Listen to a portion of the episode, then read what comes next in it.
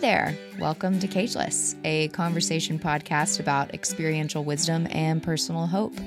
I'm Jenni Johnson. I'm a writer, and I'm asking experts, thought leaders, and my friends to share their knowledge and tools on how they found freedom. I don't know if you, listener, believe in, as our matriarch, Miss Taylor Swift puts it, invisible strings. But I do. And today, our guest, I believe, and I are tied by one. There's really no other way to describe how we could possibly have met and became such great friends. Um, I also don't know if anyone who's listening has ever had a pen pal, but if you if you haven't, I highly recommend. You can't have mine because she's mine. but uh, yeah, this um this guest today is one of my favorite people in the world. Um, and her brain is one of my favorite to converse with. Um, she is a writer, she's a thinker, she's a wellness renegade, and I'm so grateful that she agreed to be on the podcast today. This is Miss Maggie Harrison. Hi, Maggie. Hi, you're gonna make me cry in the intro. Yes, I love crying. Please. I love crying. Yes. I cry all the time by myself with people in movie theaters everywhere. Yeah. Um, big feelings gal. But yes. faces are wet. Faces are wet. Which I Always. will also say I was obviously extremely excited to do this interview for a plethora of reasons, but one of them was something that I love about Maggie and something that everyone else is going to love too is that I never feel the need to metaphorically or physically like dress up for her. And I actually mm. was having like a really interesting turn of events today. And I like have a pimple patch on my forehead. I don't have any makeup on. Like I'm like wearing a sports bra under my jacket. And I was like, you know what? Maggie doesn't care. Maggie cares about my heart and my words. And I think that we should all have a friend like Maggie. Yeah, I mean, so, I'm wearing I'm wearing zero bras. So that's just a situation that we're in today. it's just a situation that we're at. I've never heard that term. That's so good. None. Okay, Maggie. Uh, why don't you tell our listeners a little bit about you and how the heck we met? Yes. Hi. Um, so, two very good questions. Um, I guess the elevator pitch of me is yes. So, I am New Orleans based. I am first and foremost a writer. Um, but as is a gig economy, I do a lot of different things, just general creator. I do a lot of social media professional kind of work, but writing, I do a lot of my own writing, copywriting, articles, all the things. But if words are involved, I'm interested and I'm there. Um, and she's great at it. Oh, I do what I can. Thank you. Trying to accept mm-hmm. compliments. Thank you. Mm-hmm, um, mm-hmm. mm-hmm. But yeah, so I am. I live in New Orleans. I am from Pennsylvania. Um, and the way that we met is through the internet, which is so fun because it's something that both of us are interested in. I literally studied the effects of mass media and social media and the internet in college. Like that is my area of expertise in terms of like schooling. Um, but yes, we were both in a wellness group. And mm-hmm. Jenni messaged me out of the blue and she was like, Is this weird? Hi, I want to be your friend. And I was like, This is absolutely not weird. I was thinking of doing this myself. You are so very cool and I'm honored. Um, and then we just became pen pals. Literally, it was like like friend dating. Like like I said, I I really do think that it there's some sort of like magnetic thing with that. Which, like I said, this sounds like we're like romantically involved. Which like friends romance friend romances are real. Um, but I like yeah, like I think I checked out your page from from the wellness group that we were in on Instagram and uh, I was just like, she seems like the coolest girl ever. I wonder if she would reply if I would just ask. Because, like, first of all, making friends in, as an adult is so hard. You know what I so mean? Weird. Like, after you've left college, how, like, what other segue is there other than being upfront and being like, hi, do you want to drink wine with me and talk about life maybe one day? Yeah and or like join an intramural team or what what else do adults do? You know what i mean? It's so no it truly it's so strange no, right? so which weird. we were not gonna do. We were no, not gonna do that. no my sports lives are over. Also we don't live in the same place so it'd be some no, kind of digital don't. arena. Isn't um, it cool it's so cool. And that's where like the internet is such an interesting, strange thing because there are so many wonderful, magical things that happen because of the internet. But then there are also just that are allowed to happen in the ways that they do because of the internet. But they're also like really right. terrible sides of the internet. So it's right. one of those things that like making sense of it in your life is always very strange and hard and yeah weird. Sometimes good, sometimes weird, sometimes bad to navigate. But yeah. I have lovely dear friends like you from it too. Yes. So it's but you're so right about the like there's always times where you send me a message um, about something or like you write something or you like share something and I see it and I'm like I literally just like finished I just like wrote in my journal about this like a day ago. Or like this was like it's always it's always that. Of course. Yeah. Also we are both uh like astronom is it a- astronomically Ast- astrologically, astrologically, astrologically yes. deeply compatible too. Yeah. So that would make that that also makes sense on that cosmic plane. Um. So yeah, Maggie, back to you. Um, we would love to know a little bit about how you came to be. So you you're living in New Orleans right now. Tell us where you started. So, Let's begin at conception. Right. At concession. truthfully, don't know where they were. Um, have no idea. Have never asked. Parent sex, love it. um, but when I came into this earth, I was at Scottsdale Healthcare. So I actually, Arizona is a weird place to me because I lived there for like a decent chunk of life. I lived there for ten years. But yes, I'm one of three. I'm the middle kid, which isn't surprising to people once they read my work. Middle um, child syndrome. Yes, middle child syndrome always. But yeah, so I was born in Arizona. I lived there with a brief stint in Jersey um, until I was 10. And then I was 10, I moved to Pennsylvania.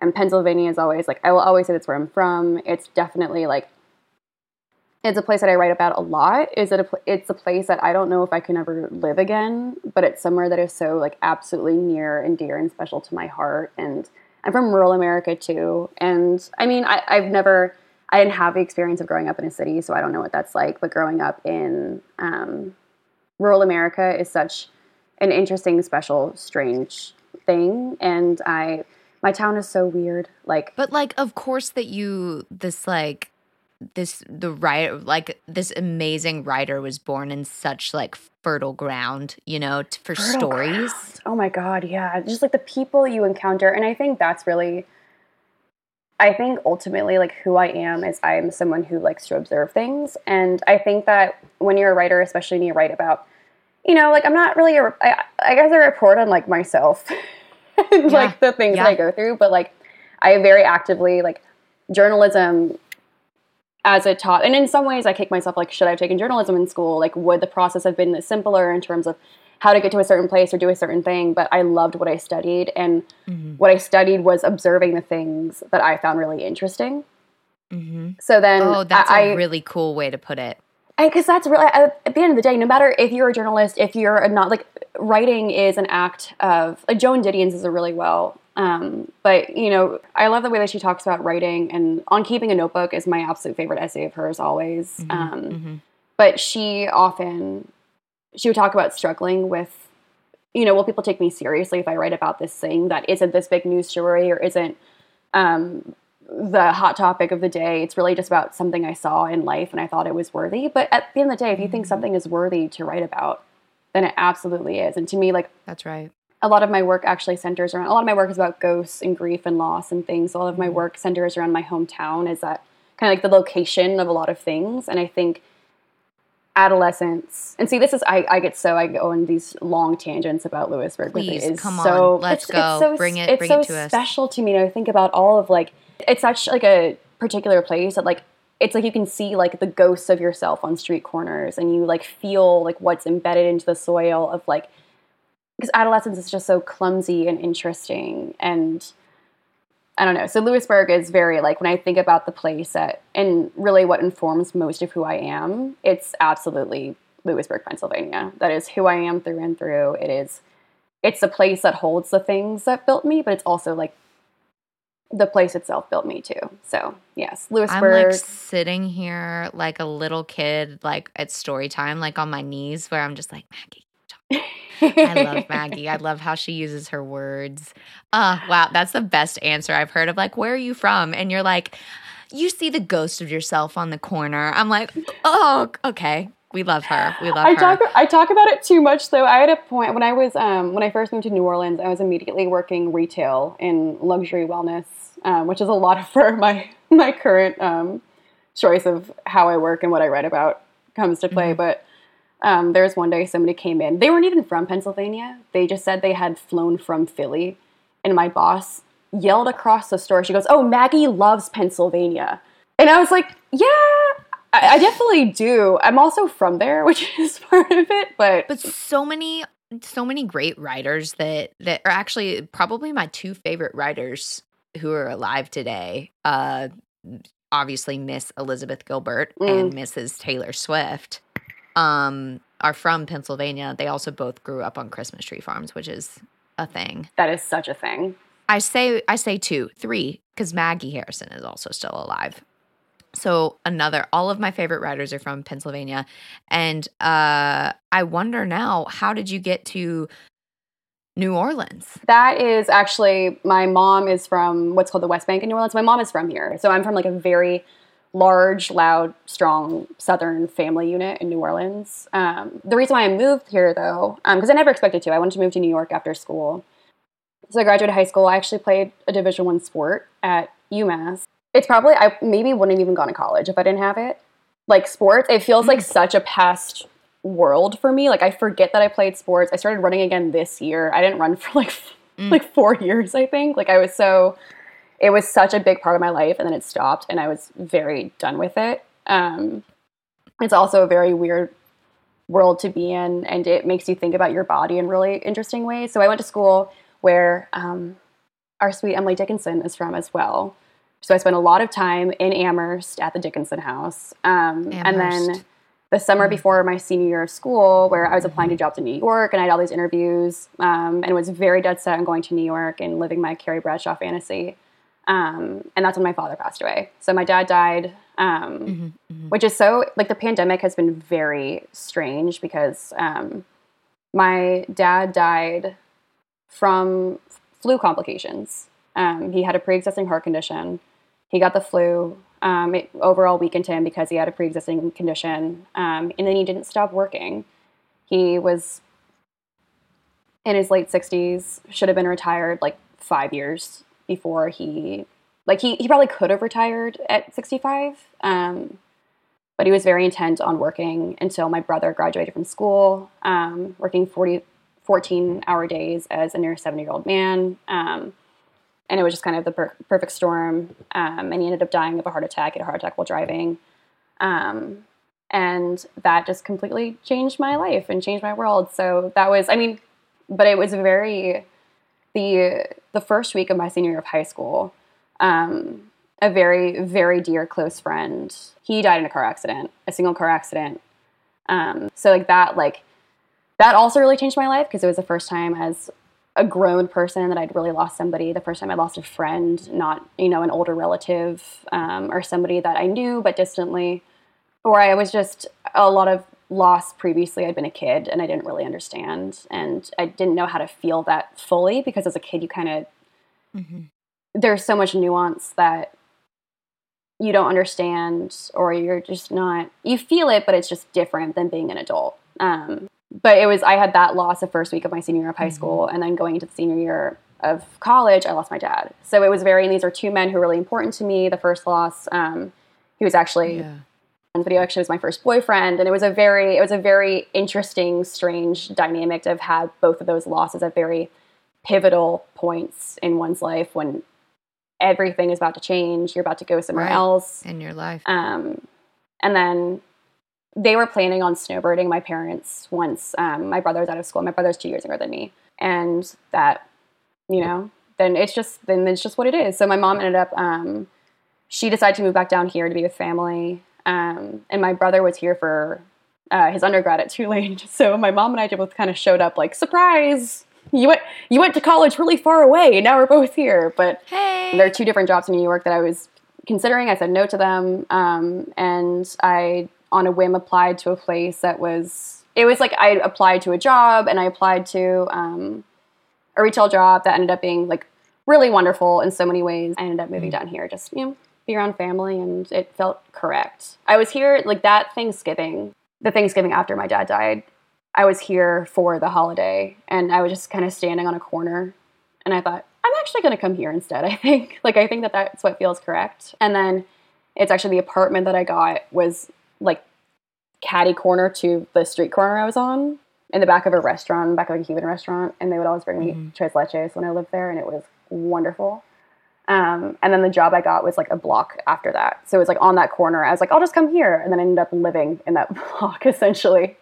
You say, uh, well, first of all, thank you for sharing that so vulnerably with, with, with me, which I am just blown away by your authenticity and, and the way that you show up for for every person that you speak with even though there are a lot of people or I say that I hope a lot of people listening um, that you that you might never know. So thank you for for being open and existing loudly in this world. It is so appreciated uh, and admired. But you say I, I'm gonna I'm gonna backtrack a little bit. You say that you you know you went to New Orleans. Your your your life trajectory had kind of been shattered a little bit. All of the plans that you had made, the people that you had loved are, are gone now um, from this side of eternity. You said this feels correct. Yeah.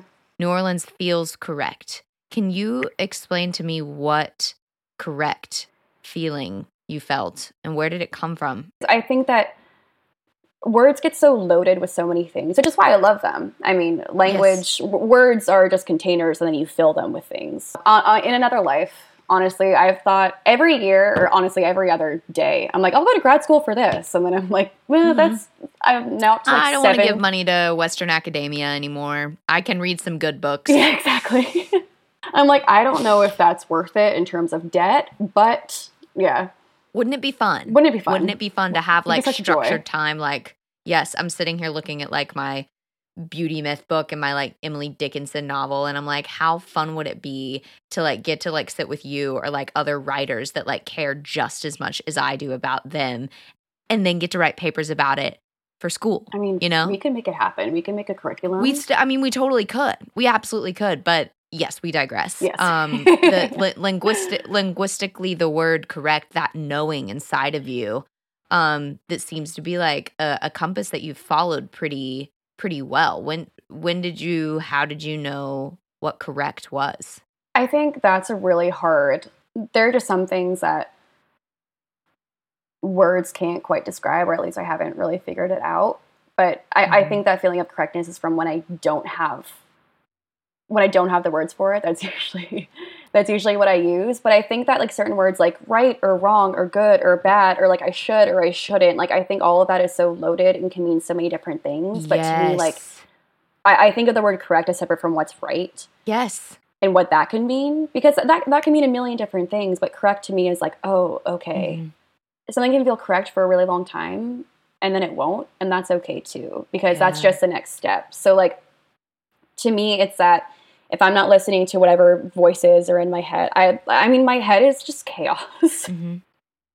I'm a very like mercurial person and I feel like I have a million different just personalities and voices just like filing things away and shuffling and like sometimes setting things on fire in my brain. So when I find things feel correct, it usually means that there's something that cuts through all of those voices.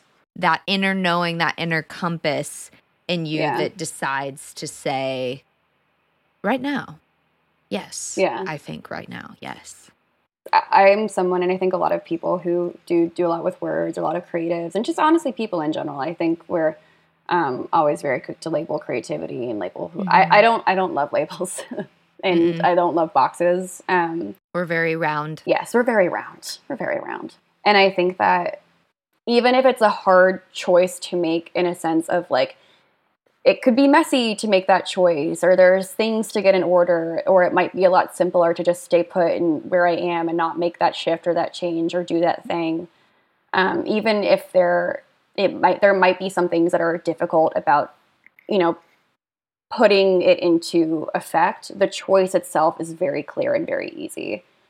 And right. it's right. the it would be the thought of not making that choice just feels terrible just feels worse right yes yeah. yes uh, this morning when I was doing uh, my morning meditation, which that sounds so like woo woo no, coming out of my mouth. I love that. I never you. thought. Well, I also never thought because I've you, Maggie Maggie knows me and and I come from a pretty um I'm I'm a pretty stoic gal. I'm a pretty yeah. type A um um girl even though I do claim, you know, my Enneagram 4 background, I'm very emotional and creative, but in my external life, I'm I'm pretty type A and and I love doing things fast and strictly and on time and routine. So meditation's been a really interesting thing that I've dove into in terms of like wellness and health. Mm. But I was I was doing I was reading my devotional this morning um, which I, am a person of faith and uh, I practice Christian faith, and the devotional was used used the language of above all circumstance. And you know, a, a huge tactic uh, in meditation is visualization, right? So when you are visualizing, it's not like, oh, you want to like be like in the goal isn't to be like in complete silence and bliss and enlightenment. It's just to be, it's just to visualize not what you're worrying about, if that makes sense. Like it's yeah. like not planning, it's not doing, it's just being. And for some reason, the, that language right there of just like above circumstance kind of allowed me to be, even though, you know, me and my little, with my fingers crossed and like my legs crossed, uh, it allowed me to visualize being above the things that were going on, right? And i think that that's kind of where we where our inner compass can exist mm-hmm. is when you can be above all of the chaos all of the fires in the corner all of the you know someone like chanting and like raving over here. And you know the internet does such a great job at being a distraction to our brains. And not even just a distraction i think the internet implements so so much good but also so much toxic waste that like clutters our mind I would love for you to touch on that because you you said in a piece of your work self-love often means slowing down, taking a moment or two every day to stop and smell the literal and figurative flowers is always meaningful and important. And I think just you you attesting to moments that feel correct and like just doing you you can't do the next right thing until you stop and slow down and figure out like allow your inner compass to know what that is yeah, absolutely. I mean, like above, I love that language, and I'm doing it. I'm definitely going to steal that from you and use that. Um, the notion of like, I love the way you described it too, of like you're above it, but it also doesn't mean that it doesn't exist. So it's that it's being able to rise above it in that sense of like being able to disattach, but then also knowing that like ultimately like I'm a human being and I have a beating heart and I have like feet on the yeah. ground. Like yeah. it's that's really what's very special to me about that. And you know, you still have to you still have to come down, you still have to be a part of daily life, you know. I think that it is really hard to put language around, but you do a pretty good job of it. and just like I think con- I think like concepts in general, you are so so so good at describing something that many of people I feel like since the beginning of time have had a hard time describing, which is grief. Um it's a eh, grief isn't even and you know i've written about it you've written about it we've talked about it we've cried about it we, yes. we've dissected it back and forth just like a lot of the great writers and, and thinkers of of not just our time but time before us and you do such a good job of of describing the interior world of people where do you think where do you think that uh, that started from? Do you think that you've always been an observer, or was there a specific moment that you were like, I think I can describe this because I'm watching it? I don't honestly, I wish I could find a moment. Like, there are just some things, like, I've just always been doing it, like, since I can remember. Like, my very first memory was actually when I was living in New Jersey. Mm. I was two, almost three and I happened to walk outside at the exact moment that um, the monarchs were migrating through our town and i went outside and i was just this three-year-old child completely surrounded by fluttering orange wings and these butterflies and they're landing on me and they're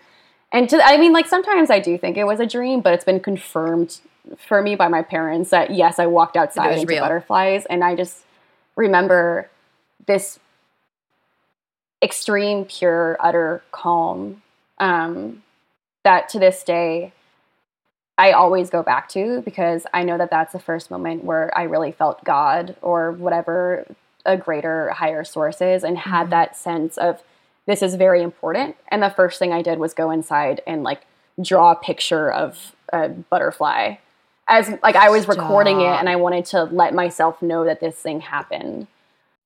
You've always been a journalist. Always.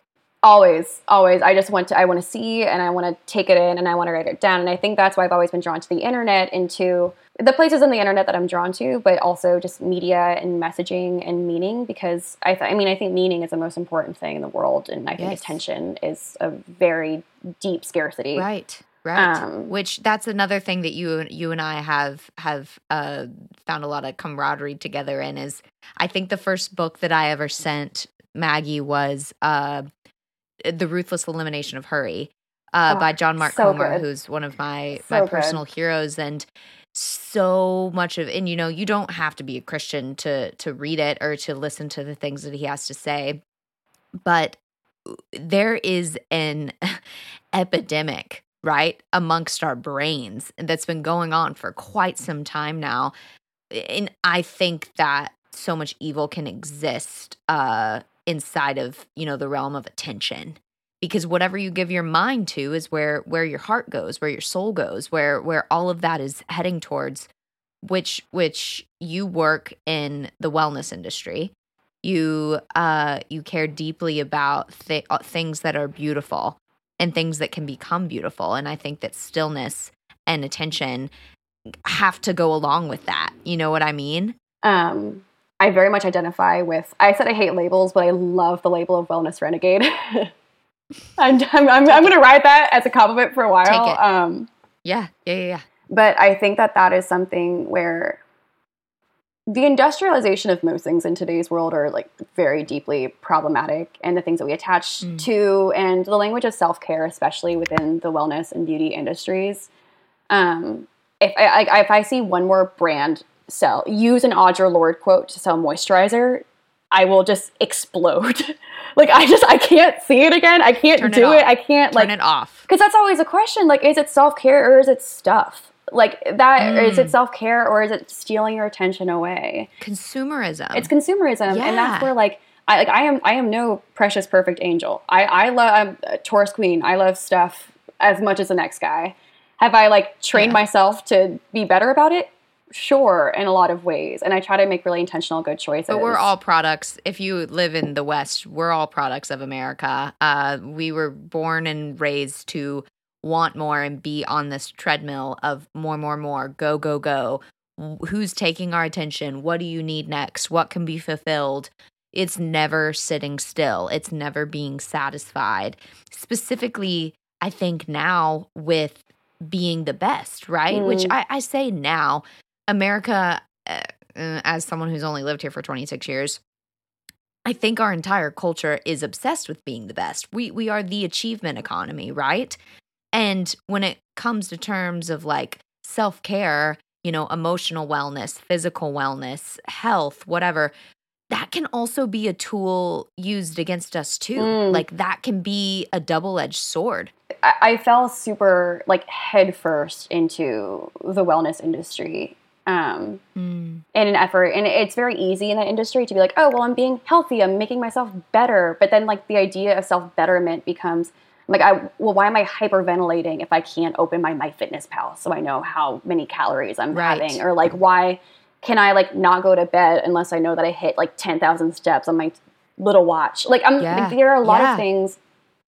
I think a lot of things in this world can be incredible for us, like like the internet. Like we already said, like it, a lot of things can be amazing for us, and a lot of things, the same mm-hmm. thing can be mm-hmm. terrible for us. And it depends on the person. It yes. depends on the situation.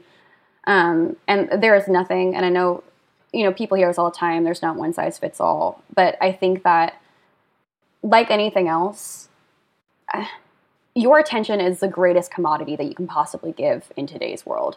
Attention is everything. Right. We exist in an attention economy. And then within the wellness industry, you're giving all your attention to all these ways to self better and how to make yourself better and then it becomes that becomes mm-hmm. a marker of success is how good how many hour how many minutes of meditation you did and then if you had like the green smoothie like it all becomes mm-hmm. like something to check off the list and then it's an aesthetic like reel of your morning and it's perfect and right. i don't know there was just a day where it just hit me that i was so tired of all of it like what in my life what in my life am i missing by trying to transcend in all of these different ways and ultimately like the version of transcendence that i'm seeking is rooted in control and that can't be what that is anyway no, it just can't be. Because love can't exist inside control. And the entire gimmick of self love, loving your body, loving the things, you know, that you do to love it as a verb, if you're controlling it constantly, choke holding it, that's not love, no. babe. That's control right? And you start to feel it. You start to feel it, especially as girls, you know, being in our in our 20s, you know, being, you know, supposedly at like the peak of our performance in terms of uh reproductive health, which like actually research has completely debunked. Yeah. Um, in terms of, you know, looks, the way that we look objectively and subjectively. All of these things, it's not worth it it's just it's not, not worth, worth it. It's not worth your time. It's not worth your attention. It's just not. No, no, because there's so many other beautiful, true, good things that you can trade in your attention for. That first of all, they're gonna like give the attention back. Yeah tenfold, you know, being able to fill your cup and fill other people's cups and, you know, everyone's like helping everyone stay full. Like how what a what a funny I love it. funny way to No, I love it though. That. I think it's perfect. Um because the thing is is like you said your my fitness pal isn't going to pick you up if you're like stuck on the side of the road. It's going to be the person that like you went and like had pizza with at like midnight and like laughed with and you love and you care about. Like it's not it, the, the whole like it girl thing is I'm I hate cancel culture to be quite honest because I do think that people can apologize and and pivot and grow, but I want to cancel it girl culture because it is toxic. It's so toxic. It is a tool of toxicity. It is. And, and I'm like and ultimately like for me, the way I was really measuring it is like, oh, I'm doing all these things because they're supposed to make me feel really good, and I feel absolutely awful. I don't feel good, and I'm giving, and I, I think about like it's like time, it's money, it is energy that we pour into these things that uh, under, and that's why wellness is so insidious. It's because it's under, it's not like pain is beauty. It's like, no, no, no, you do this and you transcend and you feel better and you become the best version of yourself. And it's just these constant looking for answers and all these different things. And you, you find a lot of really dark corners of the world and people and then the internet and wealth and what that means. And then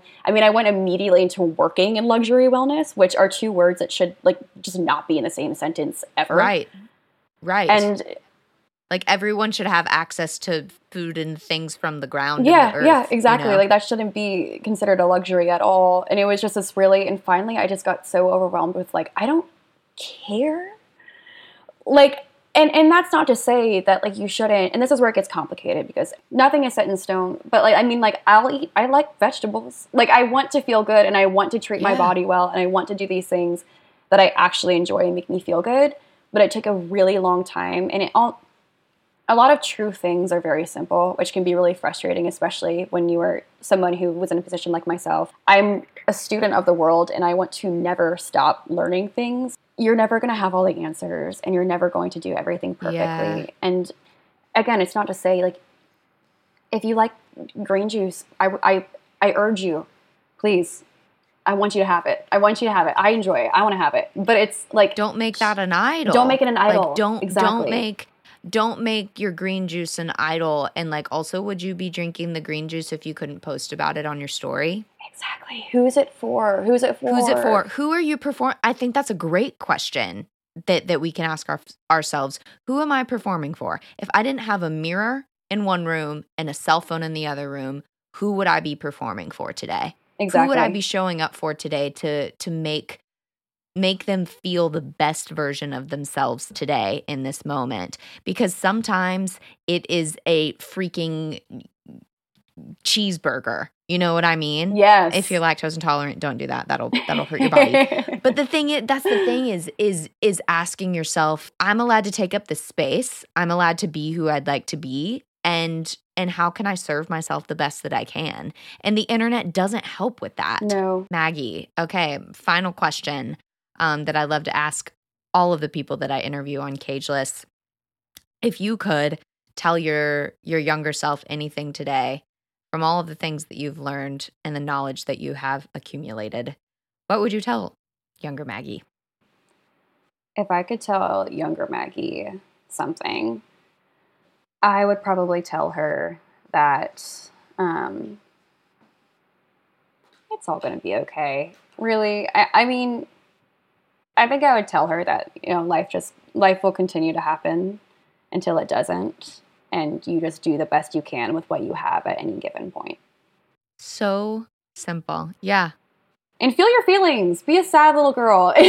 be sad, be happy. The point, I believe, this is another, you know, woman that I greatly look up to in light of women. Miss Glennon Doyle says it best. The goal isn't to feel happy or sad; it's to feel everything. It is, and that's actually feel that's everything. Feel everything, and that's where um, that's actually been, and I think that's one of the reasons why I, I've journeyed into the spaces in which I have in terms of like writing and creativity and art. But this specific, the like depersonalization dissociation very specifically for a long time. I couldn't fully feel anything. And that was really so I was always very interested in emotions because I felt like I was more so I felt like I was observing them separately. Like I was always sitting in my head kind of looking at it and kind of wondering what it was up to and wondering what it was doing. And it was really it's a very strange thing because when it was really bad, then like I would in during the day my brain would know what it didn't want to feel or it didn't know how to feel it, so it just wouldn't not to say I didn't have like compassion and things, like I wasn't like a monster. It was just like I couldn't fully feel joy and I couldn't fully feel super sad about things. And then at night, my like subconscious brain couldn't control it. Mm. So then I would just feel Pendulum. everything. Yeah. So I didn't sleep for a year. so I got help. um, but yeah, that's definitely something is like feeling is that's why I'm so interested in emotions and how things are, I think, and the ways that our brain works. But definitely like, the way that you that you that you just move through language is just it's beautiful. It's beautiful. It's beautiful. And I would love for you to share with our listeners where they can find your words. Where can we read your words? Where can we connect with you on the the World Wide Web? So you can connect with me. It's ml-harrison.com. I will link it. And I have an Instagram that I am weird on. So you can go see me be weird.